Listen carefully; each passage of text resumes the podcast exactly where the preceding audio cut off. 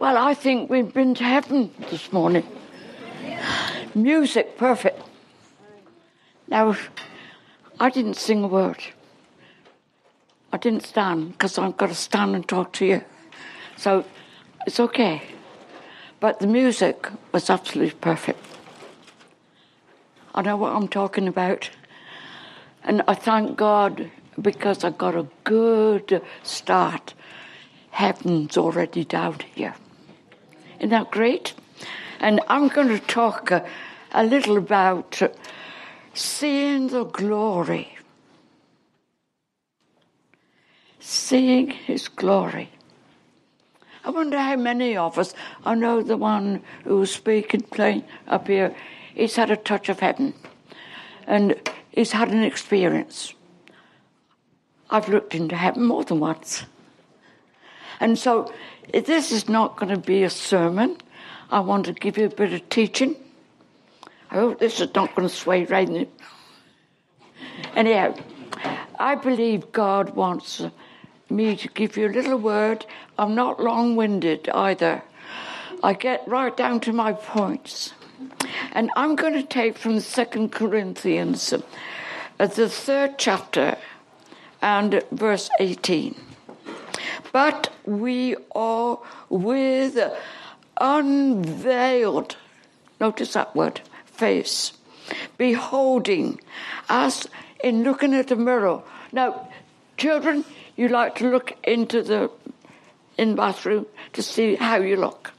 And that's a mirror, okay? Now, I'm English. I can't talk Canadian yet. I never will.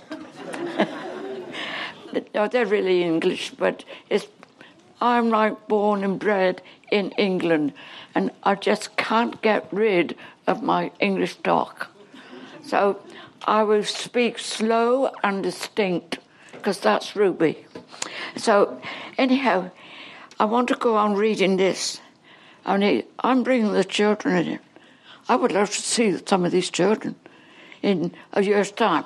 I'll be here in a year's time, because I'm coming to Mississippi, and I'm going to give you all an invitation. Can you hear me speak in Crossgate Church? Not speak.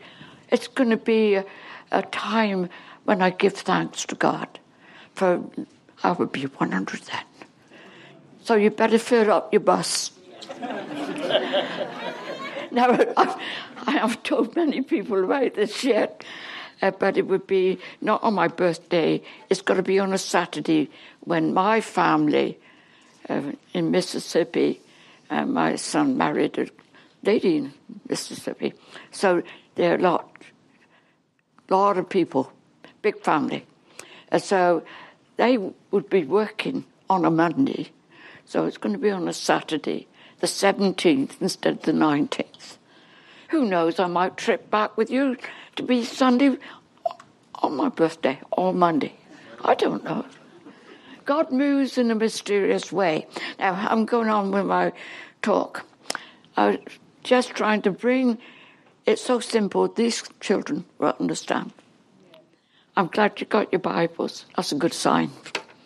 Anyhow, a mirror, you look at your face.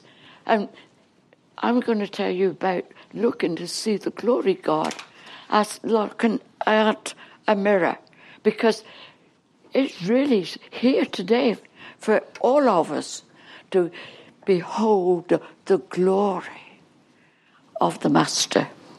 So I'll finish my text, but I'll read it again for the older ones in case you forgot. We're always not just there, but pray that God will give all your members here never have dementia, because the Word of God says in Timothy 2nd chapter, verse 1 and verse 17, God has not given us the spirit of fear, but of power, of love, and a sound mind. Teach it, Pastor. There's so many dying in nursing homes. I go to visit them, and we never took hold of the Word of God.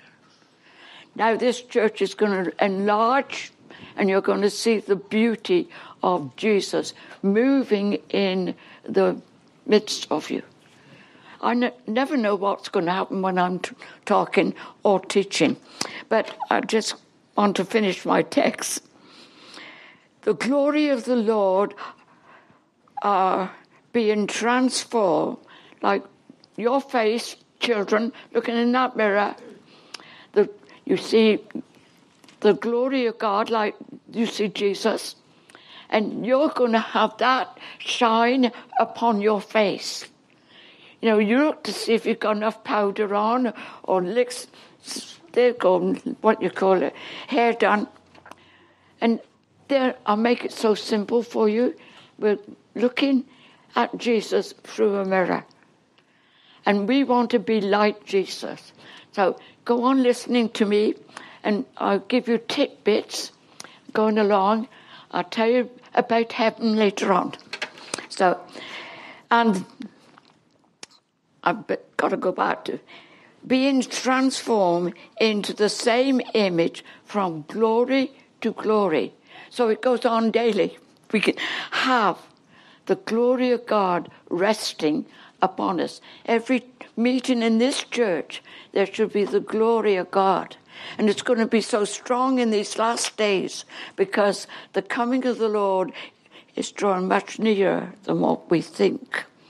So it's from glory to glory, just as by the Spirit of the Lord. It's not by man, but something from heaven. And that's what I want to talk about. So I was praying what I was going to do, whether I was going to preach or whether I was going to teach. Now, I do both. You might have a bit of preaching tucked in here, but I just allow the Spirit to teach the congregation. It's something more just listening to a sermon. A lot of older people, they close their eyes and they go to sleep, and some begin to snore. When they get that big, you tell them to go out. Now, that has literally happened where I've, over the years. So I want to bring this message to you, and I'm going to give you something about the glory from the Word of God. Now, my first thought would be, Israel had to come out of Egypt and go 40 years wandering in the wilderness because they're disobedient, when they could have done it much quicker. They went round and round in circles. But God was with them. And what God promised, he saw that everything. They hadn't been 3 months journeying, and it was over 1 million people. And they had all their animals. They had all the stuff the Egyptians given them. They gave them silver, gold, and everything. Gave them wood, whatever they needed. They just loaded them up. It was a nation moving from Egypt over to Palestine or to Jerusalem. That was the aim and object. It all belonged. That, I think, if we read the Word of God, it was right down to the river Euphrates. God gave them all the land. And so here, I want you to get the picture. So they only been 3 months on their journey, and they started to grumble. And it started at the top, really. They grumbled. They didn't like the food they was eating. They were away from the good stuff in Egypt. Some of them wanted different things, and so they grumbled. And Moses had to seek God. And the answer was, Aaron had to get the big 1 million people together, and they had to look out to the mountain. Now, they were going to see something which God was going to reveal.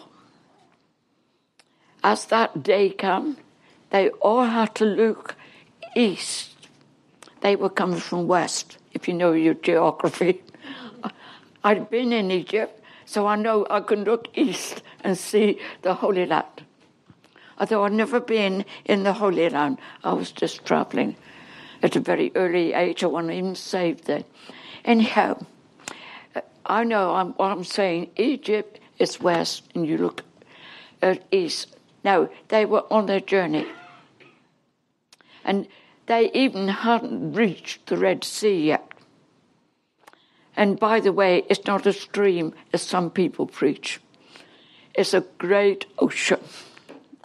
So anyhow, and he was going to show them his glory. What was his glory?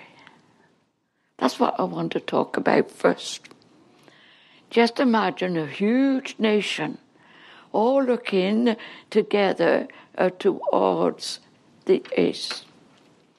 And they beheld his glory in a cloud. Just think of it. The glory of God when they saw. And then God spoke. And he promised to feed them. Now, it wasn't going to be just a month's journey. It took 40 years. And God promised to send food from heaven, and it would be first thing in the morning. They had to go and pick it up 6 days. On the sixth day, they had to take enough for Sunday, the Sabbath day. And now I'm saying Sunday, we English people and the other people years and years ago made the first day of the week as our Sunday instead of Saturday. The Jewish works have Saturday off. It's a holy day. It's supposed not to work and all that. Now, it's not always kept right by any nationality, but I know this. Jesus rose on the third day, and we give him the praise. And I'm in the place where I give God the glory. And already I've touched heaven this morning through the singing. I've been lifted. And, you know, that's God. And so here we have a crowd. And I just want to say very quickly, because I'm not going to be too long speaking, because I know God's got something more for us afterwards. And God's going to bless every one of us here. And so, Israel, listen, just picture what it was. Out in the wilderness, 1 million people, and they saw from the east the rising of the cloud. And God, glory, was in the cloud. The more you think about it, the more you read about it, you picture the scene. It enlarges our vision of God and heaven. So here we are looking at a wonderful scene. A nation going back, leaving Egypt, going back to the land that was given to them by Abraham years ago in Genesis. Now, years and years ago, they lived much longer than what we do today. But I want you to realise, although my age is so forth as it is, I'm going to be 99 in a few days, and next year will be the 100. But I will be with my family in Houston.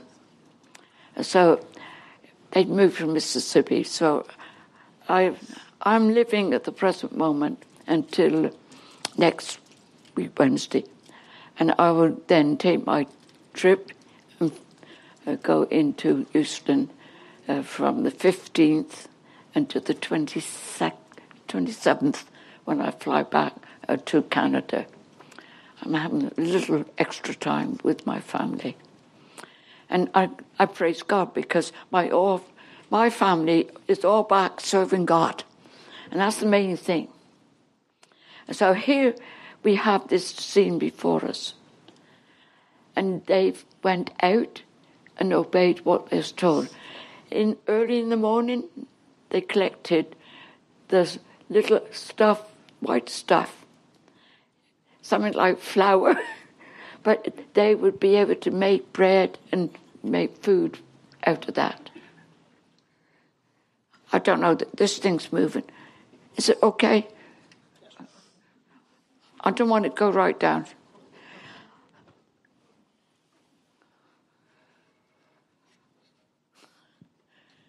That's unusual, isn't it, in church? It's okay. God's here. He don't mind. It's not wrong.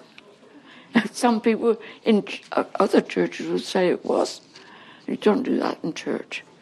You have that pulpit back there with the cross on. That's very English-like over there. So I thought I was going to speak from there.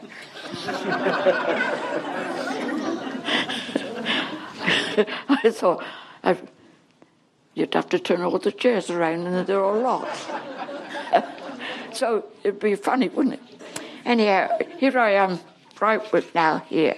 So I want to just leave with you that for over 40 years God supplied food for them.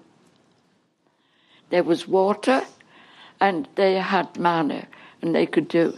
Then they sent meat for them, the birds. And to feed that load, there must have been hundreds and thousands of birds, millions, because people have died in the wilderness, or they took over 1 million people out, and there was only 2 went into the Holy Land, Caleb and Joshua. And they're still being birthed, families coming. But I want you to realize, when they saw the glory of God in the cloud, they realized how great our Creator is. Nature is wonderful. Later on, I'll try and remember, I'll tell you what happened in one of my services, how nature and myself was coming together. I'll try and remember. If I forget, you can tell me, and I'll tell you again when I finish talking, those who want to hear. Anyhow, we're going on. For 40 years, their need was met. But then God had another plan. He desired to have a place where he could live. So I think it's in 24th or 25th chapter of Exodus and verse 8. And he told Moses that he wanted them to build a tabernacle that God might be there. Took a long time, but do you know, they out of Egypt, they brought enough stuff to build that tabernacle. And now we're just going to look at the second manifestation of the glory of God, when it had to be dedicated. Now, if God's going to live in a place, it's got to be kept holy. Everything in the tabernacle had its blessing. They worked, and they had Moses, Aaron, and also they had priests there. And this is how the foundation of our church came into being years and years and years ago.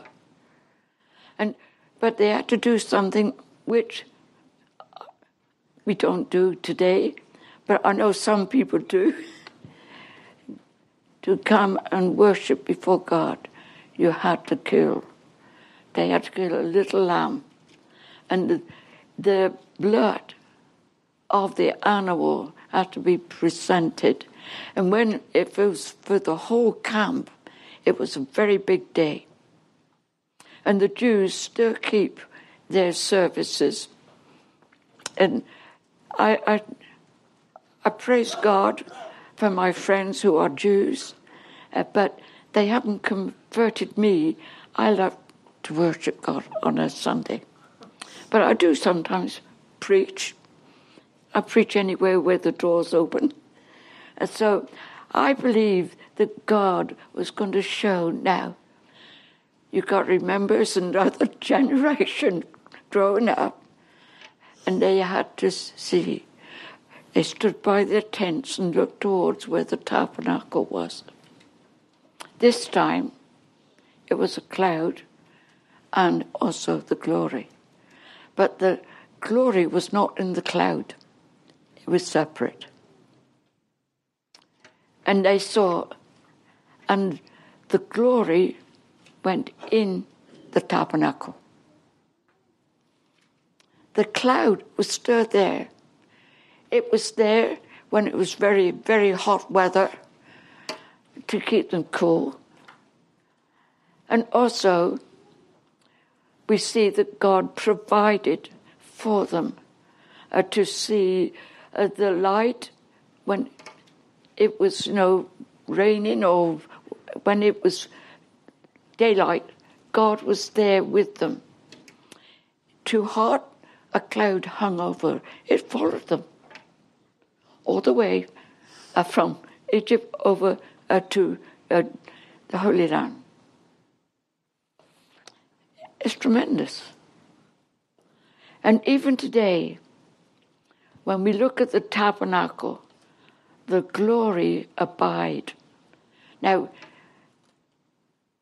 every one of us who came in church this morning, we came to meet God. The children, I just love kids. That's my cup of tea, always was. That's English cup of tea. I always happy with the children. And I was looking, I'd love them. One day I'll be back here and I will hear them sing. It's wonderful. I've always had, my husband and myself, we always had a tremendous children's work. Wherever I went before I married, if I went to a church, I had no work for children, I stayed there and I built up the children's work. That was in war days. That was World War II. And so I could tell you wonderful things that happened then. You'd never believe what was going on. Anyhow, now we're here with the glory in the tabernacle. Actually, my dad built one. My husband built two for me because I used to teach on it. And I've left it at other churches. Couldn't do it, but we knew how to do it. And I would teach the kids, young people, and the older ones on the tabernacle, or what it meant. It's wonderful to study. But that's where the glory was. It wasn't as you enter, where the priest would go, and you would have the instruments there. I can't go into it or deeply because I don't want to be prolonging it, but I want you to know the Holy of Holies is a wonderful place, and that's where the Ark of the Covenant was. And that's where the glory abided. And when they had to move on, it all would lift, but the cloud would go with them and the presence of God. All in order. God's a God of order. You children, you learn to be, when Mum says to you, get and do a thing, do it. Tidy up your room. That's learning you to become boys and girls who knows how to keep your room tidy. And when you excel and do extra, learn to polish. Dust everywhere, Hoover. You get a reward generally for doing it. That's how I treated my son. But he got to do it. But, he's the most wonderful cook. He does all the housework for his wife because he loves it. It's just like his mom. But that's followed. Now, he's not small. He's got children, grandchildren, which gives me great-grandkids. And it's just wonderful. But I want you to realize, you children, God wants you to live for him. Begin the day with him and end the day with him. And you will begin to see later on, round about 14, lots of children now are receiving the Lord speaking to them. They see visions. And it's the glory of God.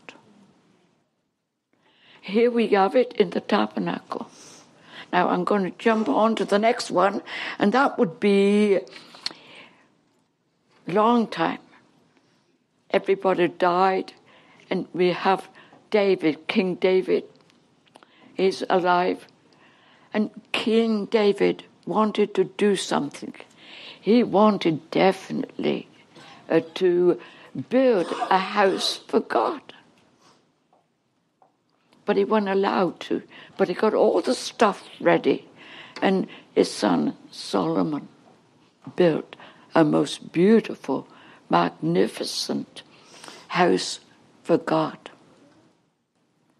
And when they were going to dedicate it and ask God to come in his fullness, the whole of Israel gathered together at a very high platform so everybody could see Solomon. This wonderful prayer they gave. But you know what? They saw fire and glory. First, the glory was hidden in a cloud. Second, it was separated. And now, along comes the fire. Think about it. Wonderful experience. They fell down and worshipped God. The whole of those who were there. They gathered the tribes together and they worshipped. They saw the fire. Have you ever seen the fire of God? It's still available today. And the outcome was, we have a beautiful temple dedicated unto God. And the glory of God was there. Now, I'm not going to put a lot of stuff in. But, because I know time is going on, and I want to not make the children tired at all. Somebody's writing it all down, these kids here. Great. So, here we have the glory in the temple. Now, when I was growing up, I was taken to church. I was christened in the Church of England. I went to a Church of England school. And when I was old enough, I was confirmed by the bishop. Then I could take communion, old enough to understand. And then I had one more step to do. I was baptized, but they just used to put a bit of water and sign a cross when you're a baby. That is the baptism, when you're able to go to church with, well, they carry you as a baby. And you had godmothers. And they're supposed to look after you, see that you're learning the Word of God and that. But my parents taught me everything I had to know. And it was wonderful. And so now here we are going to move away from the temple. It was a holy place. There's one or two outstanding things. Your pastor can fit that in if he's going to preach it one day to you. But you know, when you look at the Bible, we miss some of the greatest faults and some of the wonderful things. We miss that. And we just make it a dull book. This is a live book here. It comes alive. And when I'm praying about ministering and getting a new message ready. The very piece God wants me to take notice, it lights up. That's because God's there. In big letters, and I see it. Then he tells me. Now, at my age, I'm astounded. I said to God one morning, 3 o'clock, he generally wakes me up. I'm talking with God. He's there.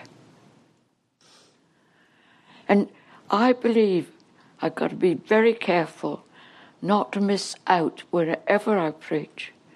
God is going to bless this congregation. Out of ministering here, there's going to be a deeper and most wonderful God-given experience. You know as well as I do that we today, the whole world is upside down, inside out.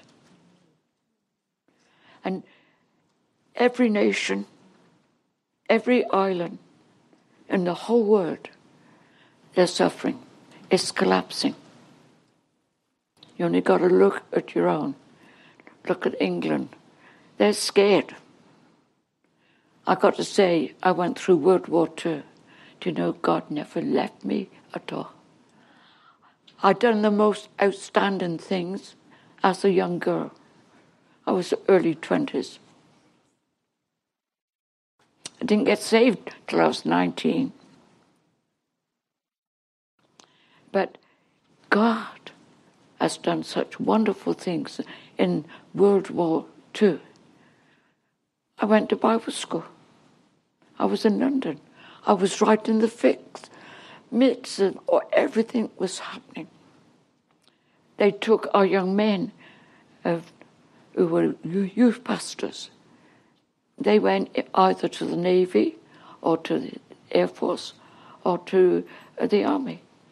If they wouldn't do anything there, they had to go on the ladder and work. I was asked when I was at Bible school, I was only there, when I think of it, I went for 3 years. I'd done my first semester. And you learn on a Friday night to a huge crowd of people how to give your testimony. I got through that okay. After Christmas, I went to stay until Easter. And it was my turn on a Friday night that I had to give 3 minutes sermon. It's to just get us used, the students. We'd be on the platform, our tutors would be there, and there would be 2 chairs where a student would sit next to the speaker.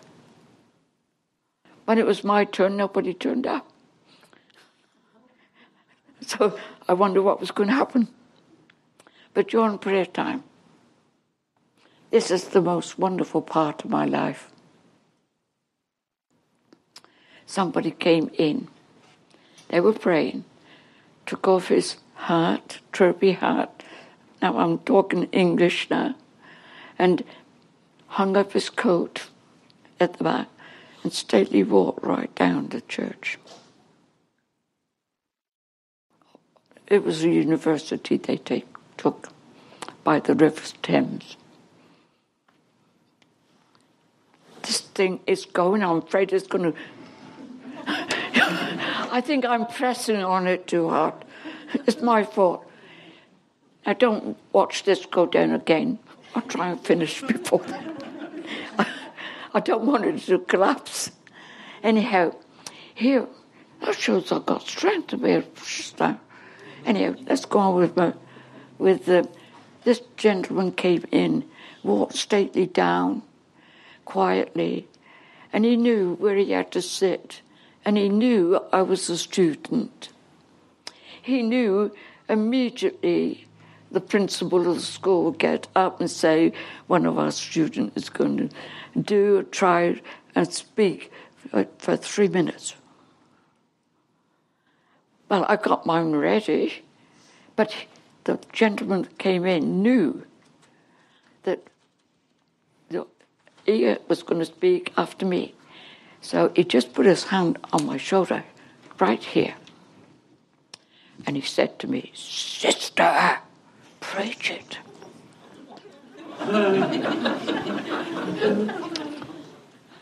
Well, I knew who the gentleman was. And I got up, they introduced me, I opened my Bible, and my text was, "The just shall live by faith," because literally I was living by faith. And I want to prove to the congregation that we can live by faith today. I had 3 minutes. But I had a new anointing on me. I went on 14 and a half minutes. And I realized this gentleman had to get up and speak. So I turned round to Smith Wigglesworth and I said, "I'm sorry." He said, "It's all right, sister."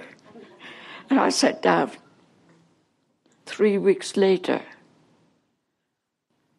I'd done 1 full semester, and I'd just done half of the next one. I was called. And they said to me, "I want you to pack all your luggage away, and we're sending you away up into the Midlands. And this is from London. We got a ticket, and you're going for 21 days to look after a church. The pastor's very ill in hospital. We got nobody else but you to send." "Well, what about those who are going to be ordained the end after Easter? They've been there 3 years, and they send me?" I thought it's a mistake. I just said, the principal said, "Ruby, you can do it. Take everything you got." I had my bicycle. Didn't have cars in those days. And so I took my bicycle, 2 suitcases. And it sent one boy with my suitcase and another one with my, what you call it, bicycle. He had to go to the main station. And I was with the one with the 2 suitcases. So that was my way to the Midlands. But do you know what? I was there for 21 days. Even the first meeting I took, the elder thought I was just a first-year student. He said, "I'll leave the meeting and you just preach. Finished preaching," he said, "we'll have healing." He looked to me, he said, "I'll do the healing."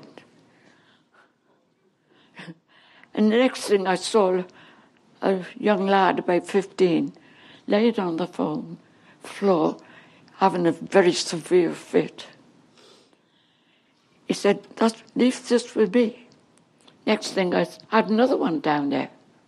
So now I'm speaking to the congregation for the first time. I went to be introduced. So I said, "Do you mind, just leave it? I want everyone to pray. I want nobody to touch these down on the floor. I'm a student." And I prayed. The man got up and he sat on a chair. I said, the little boy got up. He was absolutely delivered. He's always had these turns at the church. I went for 3 weeks. I stayed 6 months. And I changed the whole district. If I went preaching, I was up by 4 o'clock every morning preparing my message. I started children's work where I was. I started a Sunday school, which it had gone. I got it all going. And God was with me. If I had a spare night, somebody would come and pick me up and take me to their church. So I was preparing 9 lessons a week, either to teach children or young people, or I was teaching in the church. But I never stopped. I kept on and on and on. I was young. I could do it. Do you know what? At the end of 6 months, I just said to them, you haven't given me a day off? I said, I've been here 6 months. I want to go home and have some time with my parents.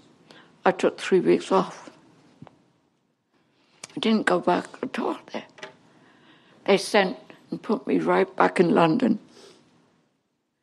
And it was there where I experienced angels grabbing me, and I had to run for safety. Two angels got me safely. If I went that way to Oxford Street, they told, God said, turn around with me. And there was two angels and got me to Baker Street. I was okay. Now, we didn't have what we got today. It's all entirely different. We had... Nobody did have wireless, no TV, no phones. The only one who had a wireless was the principal. The only one who had a phone was the principal. I remember sitting in my place for breakfast, and the matron looked up and said, Ruby, you're home. Which way did you come back last night? I just looked and said, I heard the sirens. I was going to Oxford Street. But God told me to turn around. I said, in a jiffy, I was at Baker Street. And she said, it was a good job. It was a direct hit. 500 gone. Then I realized that God was going to be with me everywhere I went.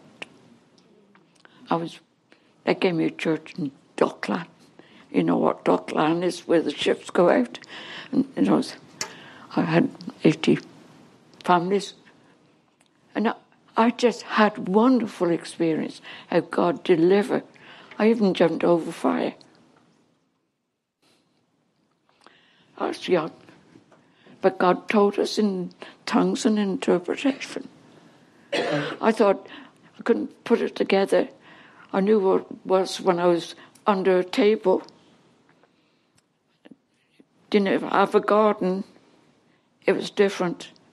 You had to have your table, dining room table, strengthened, and that was where you went.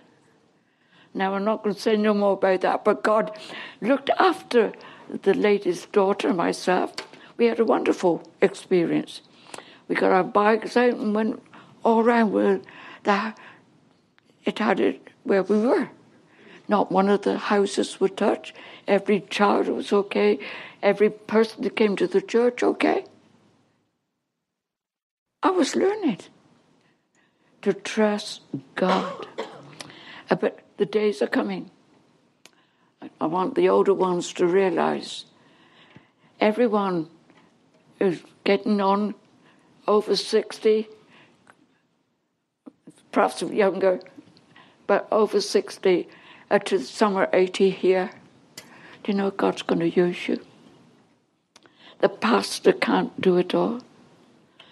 You're going to see the glory of God. He's going to use you.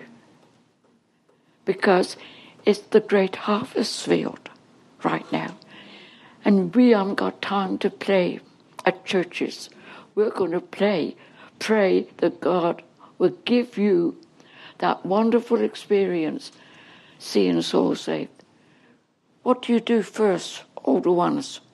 You pray for your family. I prayed for mine. They're back in.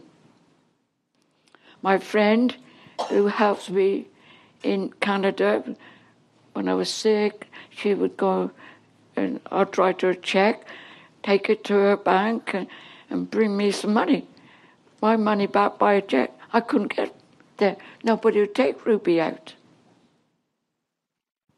They were scared of me, I think. But I've been doing that since I had leg trouble, 2.5 years. But when I step out, I go, in the name of the Lord. I'm here, I've got a chair I can sit on. I'm not going to do that. I'm going to believe God, keep me on my feet.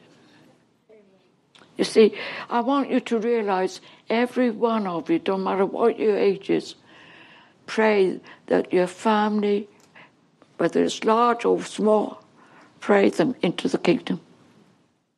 I prayed my family back. I pray for my grandchildren. I pray for my great-grandkids. It's most important. No mother or father, especially the mother, because we birth them, we want to see them before the Lord comes. Now, when I'm teaching or preaching, I've got a bit of both here. I want you to realise we can't play just coming into church. I've got to teach the truth what God told me. Told me to preach as I did. There's a heaven to gain and a hell to shun. And we can't play. My friend had 7. She was left with 7 children. Her husband left her. 5 were in. And the other, before I came, the phone went. After 9 o'clock, one of her son. She had 2 sons not in. Phoned mother, and he said, I've given my heart to Jesus. Mother, will you lead me?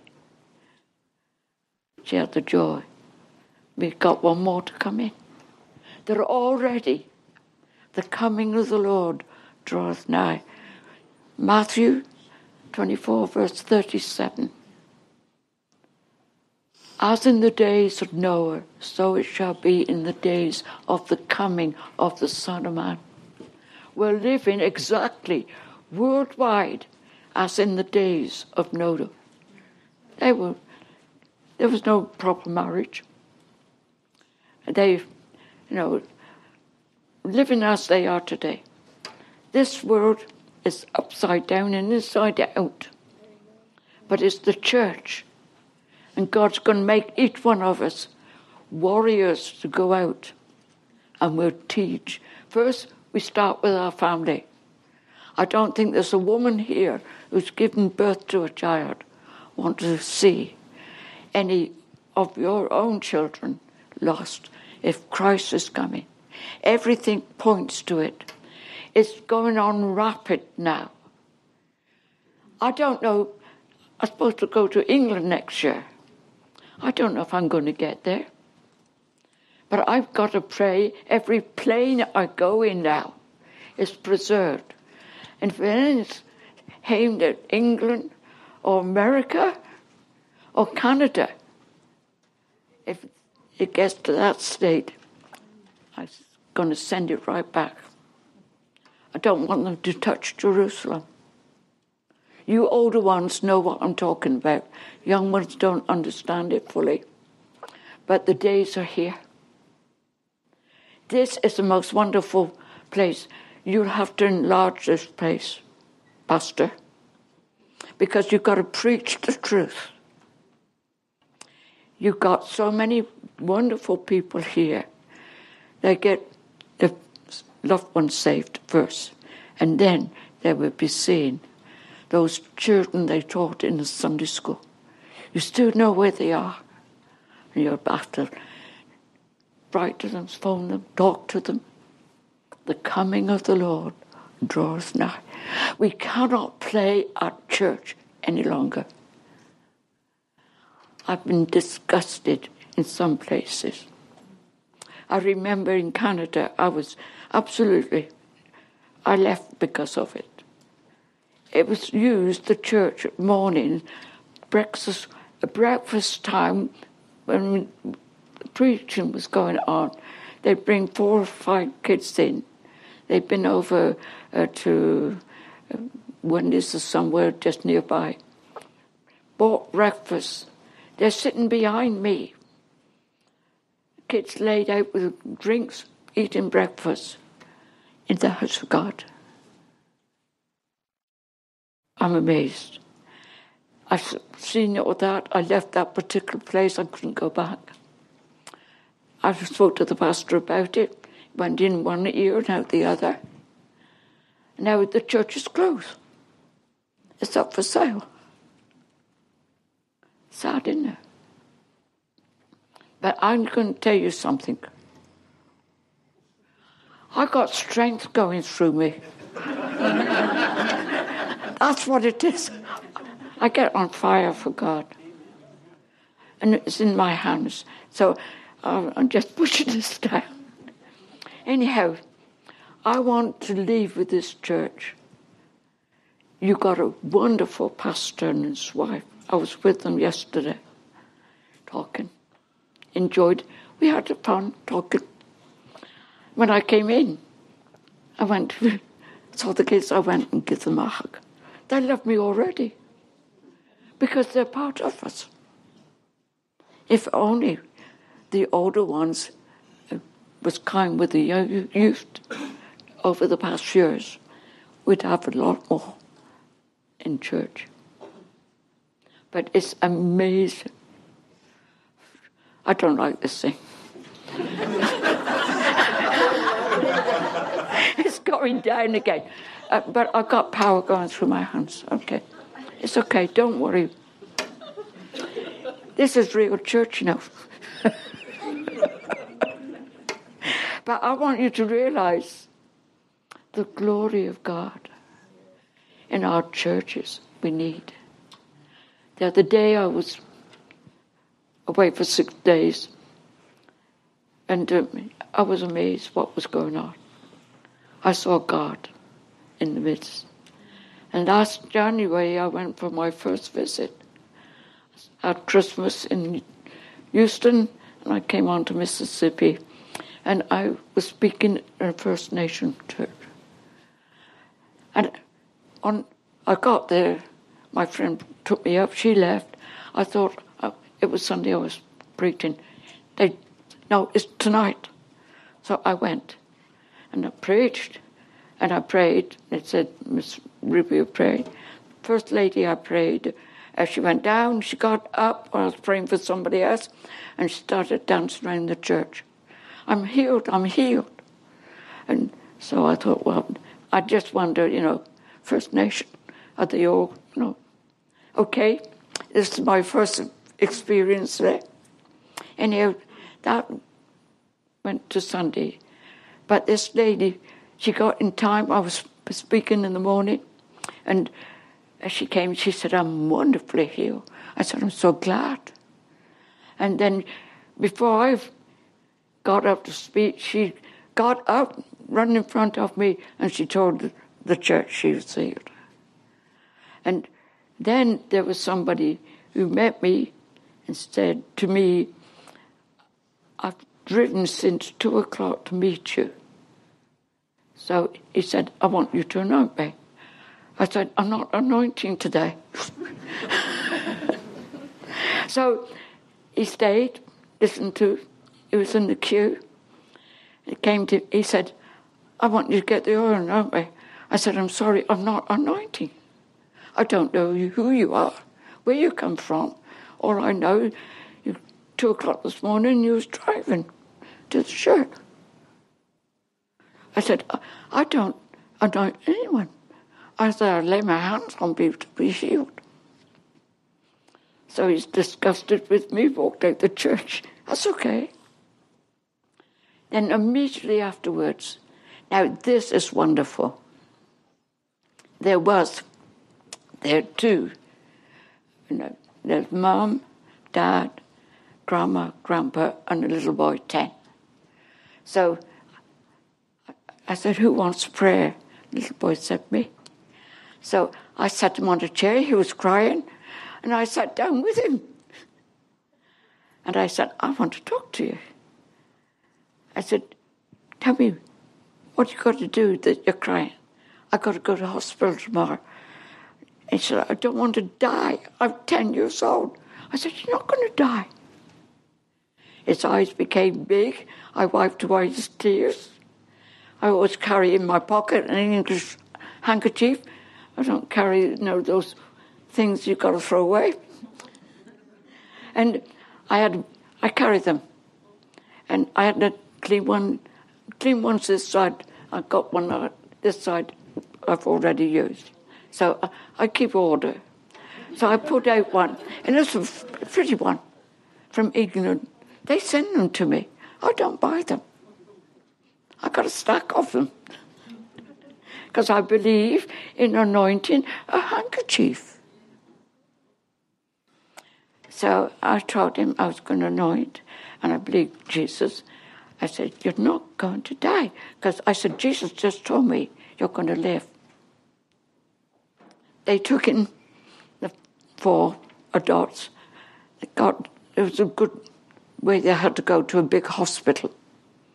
I forget what they were going to do.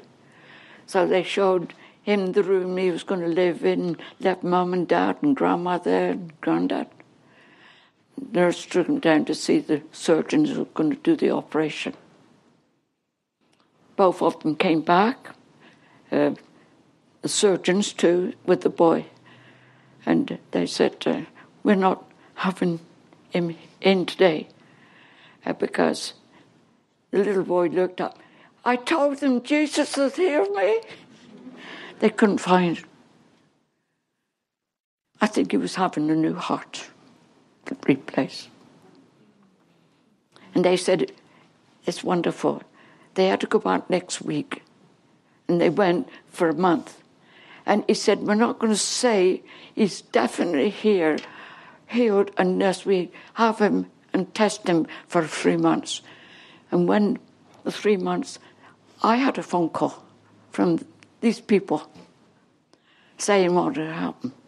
So last January, there was 2 wonderful healings. The lady with the leg, she said she was healed. The doctor got so fed up, he sent for her. He said, I'm here, you're going to churches and ladies' meetings saying you're healed. He said, I arranged for you to have an x-ray this morning. He said, we'll see if you are. Those in charge came back with her. He looked at it. He said, now you're healed. The story is she was built, when she was born, she had one flat foot, no arch. And she wanted to be like other people. And that doctor put in 2 silver plates. They were gone. So there was 2 miracles taking place even last January. And I believe not just the pastor and myself, you sitting down here, we're going to have power and we'll see.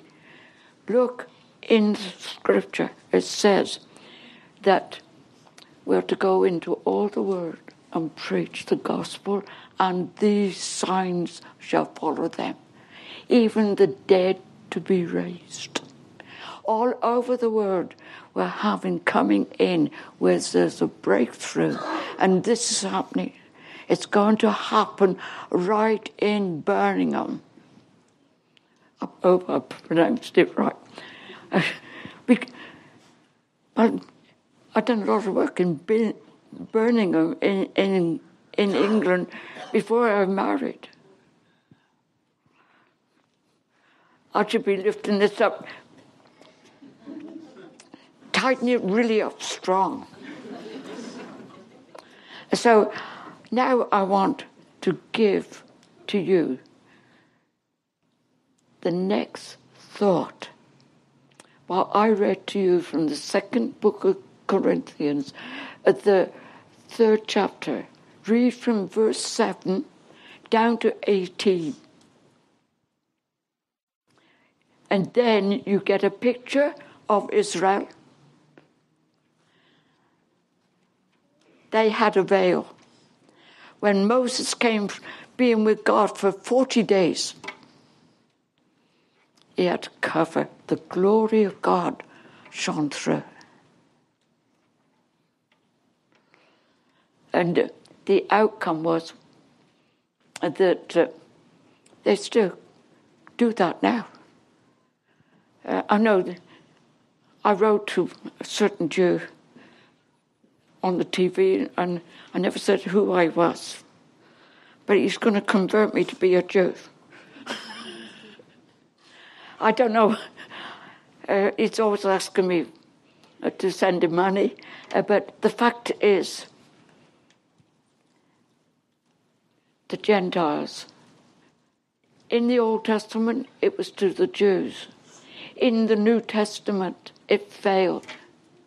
And here we have God's divine order. Read that portion of Scripture. There's no need for us to cover our face with a veil. It gets covered with the glory of God. Now, there's one more story I'm going to say, and I'm going to close because I'm standing too long. I can't sit down on my chair, but you come and sit here behind me, and I would be okay. But just in case, if you find I'm going under the power, don't let me go right down, please. I've got to finish. Okay. She can't travel with me. I'm training her. But I want us to see God and have His glory. Now, I was asked to go to the cowboy church. They said, you'd never get Miss Ruby going there. I was asked, and I said, I'll go. So it was arranged. And, of course, it had been raining. It was all muddy. And I got out, and there was two cowboys there with their hats on. And they lifted me right down to where I was going to preach in a barn. And it was horses, quite a lot there, and it was big. They tied back the covers, and they had those little chairs, folding ones. And, you know, I couldn't sit on one of those now. But on each side, they had a little platform for me, and also they had music, singing, and then it was my turn to preach. They made I had one of these things, but it didn't go up and down.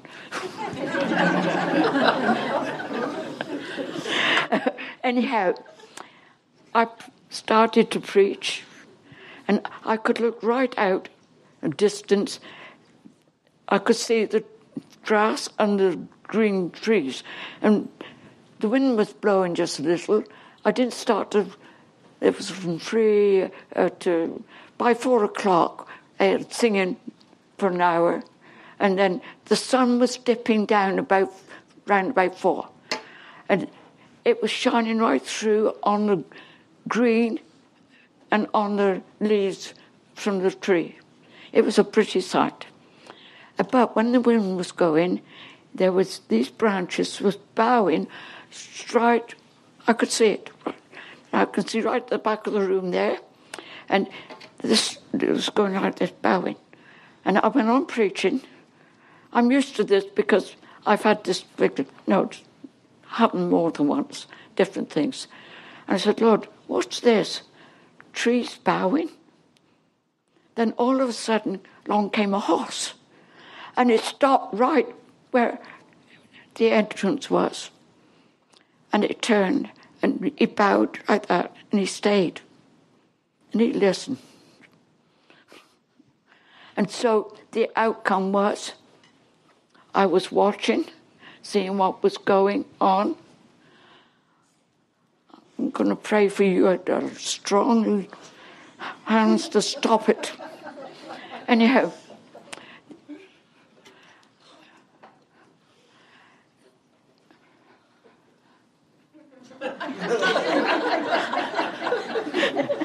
I can't now, it's not moving. Neither did the pastor here. Anyhow, what happened? The horse bowed and trotted off. And I said, Lord, what's all this about? He said, read Romans 8:22. The whole of creation groaneth and moaneth, waiting for the coming of the Lord. That proved to me nature. Doesn't it say in Isaiah, the Lamb will lie down with the lion. Doesn't it tell us that God told Adam, name all the animals? He could love the lion, not be bitten. He could pick up the snake and not be poisoned. The whole of creation, because of the sin of Eve, has been affected. And now I've got to tell the people that it's time for all of us to be working. Full time for Jesus. First in your family. No mother wants to see one of her sons lost. If the coming of the Lord comes, it means martyr. And they've started doing this already. Over in the Middle East, they're killing Christians on holiday over east, going through different places. And if they know they're Christian, they just cut their heads off. Now, it's a terrible thing. But I want to tell you, let us get into the place where we are in the harvest field, the great harvest field. God's going to use everyone. If you've got children, mom and dad, begin to pray for them, that they will find Jesus. And I believe you'll see and behold the glory of the Lord. Now the glory of God is being seen in many places.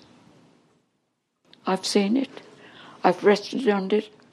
I haven't been able to go anywhere for 2 or 3 days after it. But the glory of God is in this New Testament. It's written. Paul wrote it. We can behold the glory of God. I'm going to tell you one more thing, then I'm closing. When I come out by faith. I'm not a rich lady, but God meets me every time. I'm never short of money. I've got a lot to come from Canada here. I promised my husband I'd never come into America unless I insured myself. The older I get, it goes up. I mean to say, that's more than my fare. I don't know what they're going to do when I get to 100. I hope they start at #1 on the kids again. It'd be very nice. But the fact is, these are the last days. And God wants to show his glory. I came from Canada. I was in Mississippi. I was leaving. I got in a plane. Now, they're very thoughtful. I could get a cheap ticket one way, but I had to come back another way, 3 or 4 planes. So I had a quick one. Now I had to go. I went, first of all, they took me to Memphis. I had to get out. But there was somebody on that plane said, "You're Miss Ruby." "Yeah." And I said, "Who are you?" He was a Methodist. He told me all about it. I said, "I'll tell you what, I'll teach you by email. I'll teach you homiletics, and you'll like it." Today, he's got his own church, but I prayed with him. We communicated. Now, he's right away from Mississippi. He's the pastor of a Methodist church. That was my first one. I got on a plane in Memphis, waited 4.5 hours. And I've discovered my next stop would be L.A. I want to go to Canada. I couldn't stop the plane, it was going. But it's okay. I had the time of my life. I'm afraid I'll get my chair. I'm just going to move this one because I'm not going to. And I'll sit here and talk. Now, I'm not a preacher now, I'm just talking to you. And she's going to get my chair. my leg is given underneath. I don't want to put it right behind me. Got the brakes on? You know, I've got it right. There we go. This is the funniest meeting we've had here. But I've got to sit. My leg, this one's giving. I don't want to land out. Okay. Now, what happened? There was 5 girls talking. 3 was sitting there, and 2 there, and an elderly lady there. The one here, the end seat, I was behind. I always get an end seat. It's more convenient for me to get to the washroom than climb over 2 males. They're not very pleased with me to do that. Anyhow, I was there, and this little boy turned round, 14 months old. Now, I knew that baby didn't belong to these 5 kids, girls. And so I wonder what was going on. The lady over in the corner, she was sleeping, so she knew, I thought she knows nothing about this. So anyhow, the baby fell asleep. The 2 girls, one in the window and the middle one, bent down and they pulled out a mattress, baby's mattress, and later that little boy had a pillow for it. And I thought, what is this? I've never seen that on a plane. So the other one, right in front of me, she went down to the washroom when she came back, because I said, I'm interested. I said, got 5 girls, a boy, this little baby is none of yours. It's not, you're too young. And I said, there's an elderly lady, she's sleeping. Now, will you please tell me the truth? And the one that came back, she stood upright.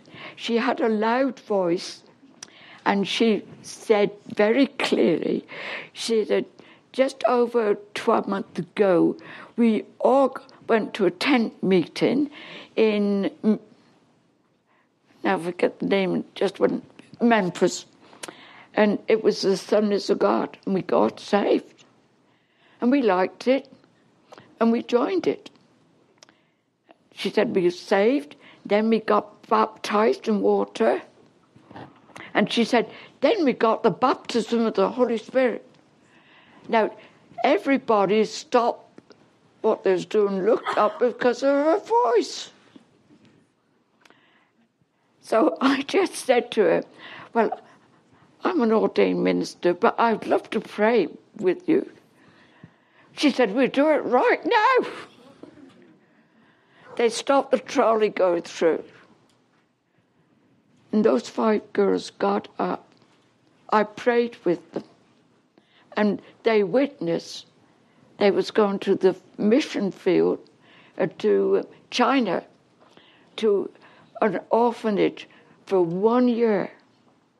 The church was paying their fare, going to give them money every month, for going, and they were going to work at that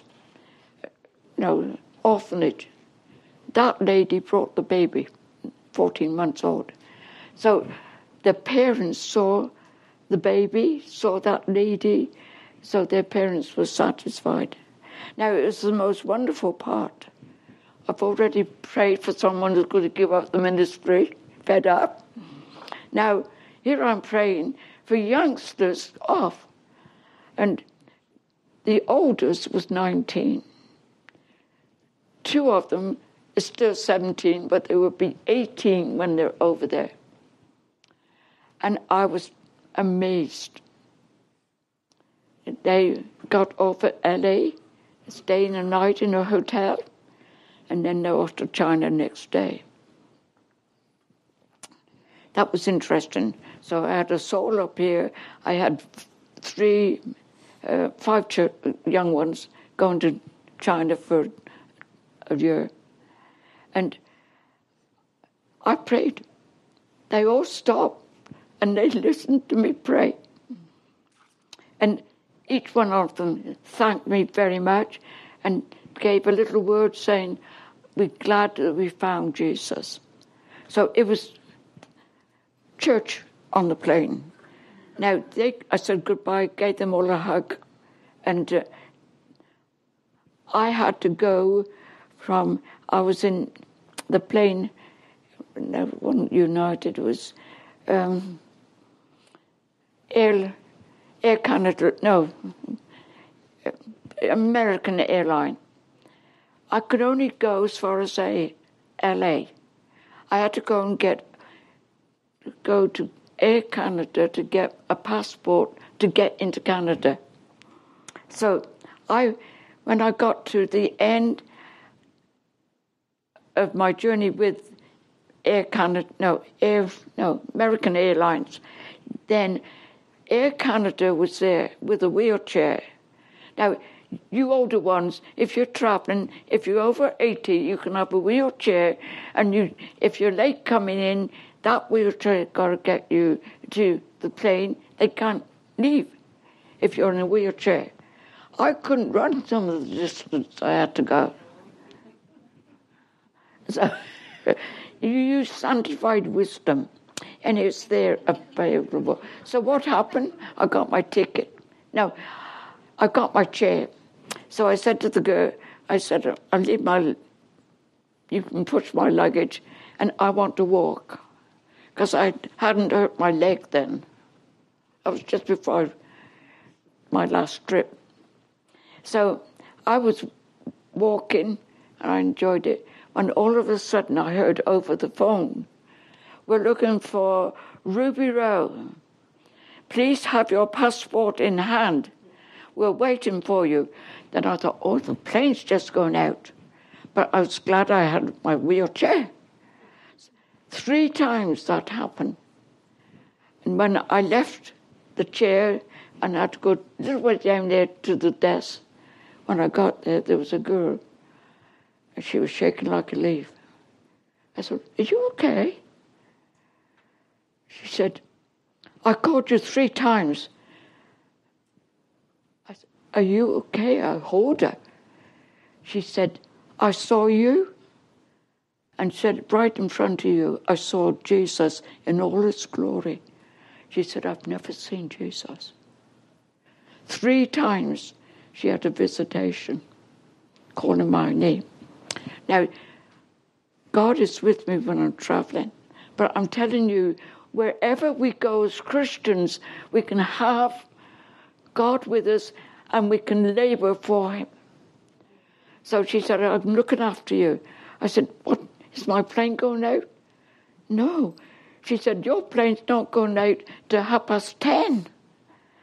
She said, I've got to take you through. You take off your shoes and do the things. There's nobody else. No planes coming in at the present moment. She said, I then, at 9:15, I'll be on the scene because a plane will come in. And if it filled up, you'll be on that plane. So she said, it's okay, I'm going to look after you. She said, never in my life I've seen Jesus clothed in all his glory 3 times. And then it vanished, and then she saw me. At L.A., it sounds impossible, but it's true. She had the best armchair she could find for me to sit in. It was 6:10 when I got my ticket or entrance so I could go fly. My plane wasn't going out to 10:30. And she told people who was seeing other planes in, she said, if this lady wants anything, if she wants a drink or go to the washroom or want to go buy anything, take her. I've left the wheelchair for her. Look after her. She said, I seen Jesus.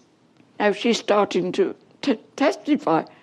She said, I saw her and I saw Jesus in all her glory. It's glory. Now the plane came in. I had plenty of things brought to me, drinks, something to eat. I didn't have to do a thing. But this is God's mercy to me, and God's way of revealing himself even in the most unusual place, L.A. And I just had to wait. 9:15, in came a big plane. And it was a big plane. There wasn't nobody on it. Lady went down to see if everything was okay. Then she came up. And then I began to realize what was going on, because I said, why was the plane empty? She said it was one from Vancouver coming, brought off a football match. I don't know if I'm using the right word. Soccer, I think it is, here. And they brought all those people in. The game was over. And sort of been out drinking. But that lady went down and told those down there. It was 3 in the cockpit and 6 in the serving. And she said, I want you to listen. So they listened. And she said about to the captain said, we're going to have a terrible storm from Seattle to Vancouver. She said, you won't. You got a lady on here that I've seen Jesus 3 times, clothed in his glory. So she told the story. She's witnessing. I had my seat. She took me down. And she gave me a hug. She said, I've never had an experience like this. I said, well, I haven't. So I said, you're going to be okay. Filled up and started on our journey. Over 400 on that plane. There was a spare seat, so they put me on that. When I had to get back. They had to find a way to get me to Vancouver. Anyhow, nobody wanted drinking. The men went off to sleep, snoring, like they do. And I knew it would be morning. I was supposed to get back by 9 o'clock, but it didn't work that way. So I think they changed. You never know on a cheap ticket. You've got to put up with it. Anyhow, the outcome was everyone was sleeping. I went down to the washroom, and there was 6 down there. And they asked me, could I preach the gospel to them? I preached the gospel. They never heard. They had to have a saviour, make a decision. So that was my job. The captain came out and went back. He used the washroom up there. And shortly after that, everybody to the seat and bottled up, so he knew there was 7 of us. The rest was sleeping. We went to sleep. We went to our seats, and the outcome was what happened. I never heard. On a small plane, I hear the wheels drop. Never heard nothing like that. On a big plane, there's a lot more than just 4 going down. So the lights came on, and the captain said, we're safe. Now, they didn't run away from you. I was the last to get off because I had a wheelchair. Not this one. That belonged to Air Canada. And so the outcome was everyone stayed, the crew, and the captain looked at me and shook my hand. He said, God answered prayer. He said the cloud burst right in half. Vancouver had snow when it should have had not snow, should have the other, the wind and so forth.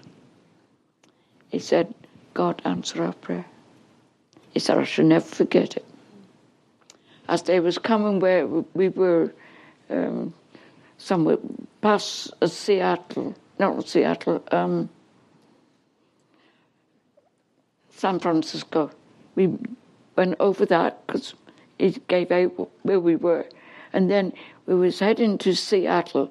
Then they had a warning direct from Seattle to Vancouver. Said there's a terrible storm going through. He said that was cut in half. I said that was answered to prayer. And that was my wonderful trip. Leave someone, stop from him giving up ministry. Then I had 5 young girls off for 12 months. They were catered by the church. And then going through to get my other boarding pass, Air Canada, as they were waiting for me to collect it. That lady saw me, saw my passport in my hand, and then she saw the glory of God. These are the days when we're going to see outstanding things. Church, get on fire for God. Care for your children. They will be kept going because you love the children. I do. And God's going to bless this church beyond your thinking. I'm not here by chance. I should have been here before, but that was cancelled last time. But I'm here at the right moment, at the right time. And God is going to bless you. God bless every one of you. And now, you young ones, I'll give you a hug before I leave. Okay? You've been very, very good. You've got notes. Read them, keep them, and work on these younger ones. Remind them. Okay? God bless you. I've finished. For more information on Eagles Wing Church, visit our website at www.eagleswingchurch.org or on Facebook at facebook.com/Eagles Wing Church. Thanks for listening and have a blessed week.